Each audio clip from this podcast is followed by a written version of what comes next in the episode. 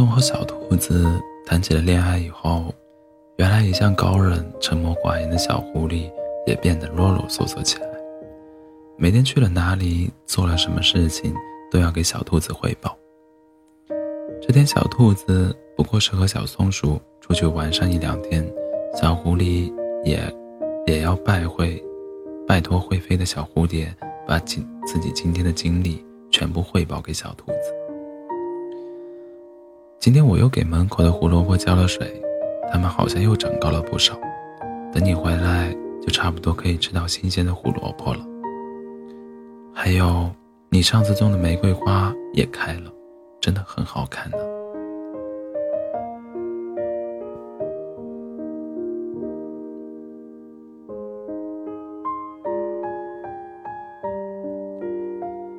我逛街的时候遇到了小刺猬。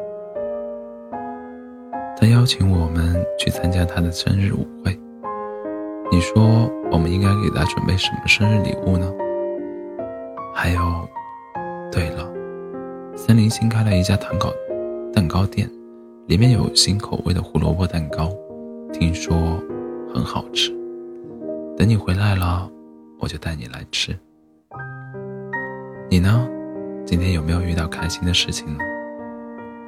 小蝴蝶叽叽喳喳地说完这些话以后，都快要喘不上气了，足足喝了一大杯水才缓过神来。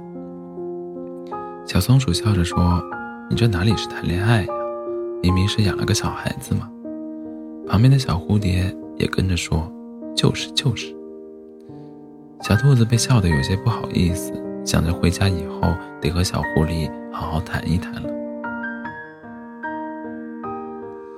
回到家，小狐狸又兴致勃勃地开始说起他一整天遇到的事情。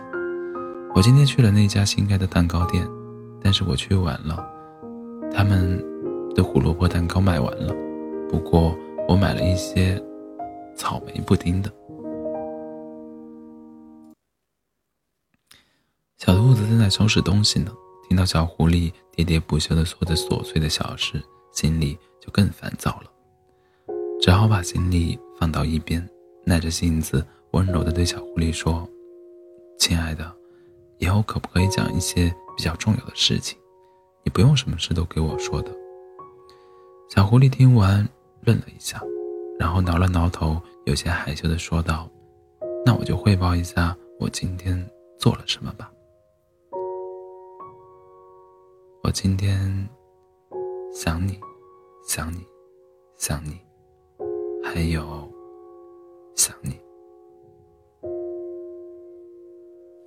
晚安，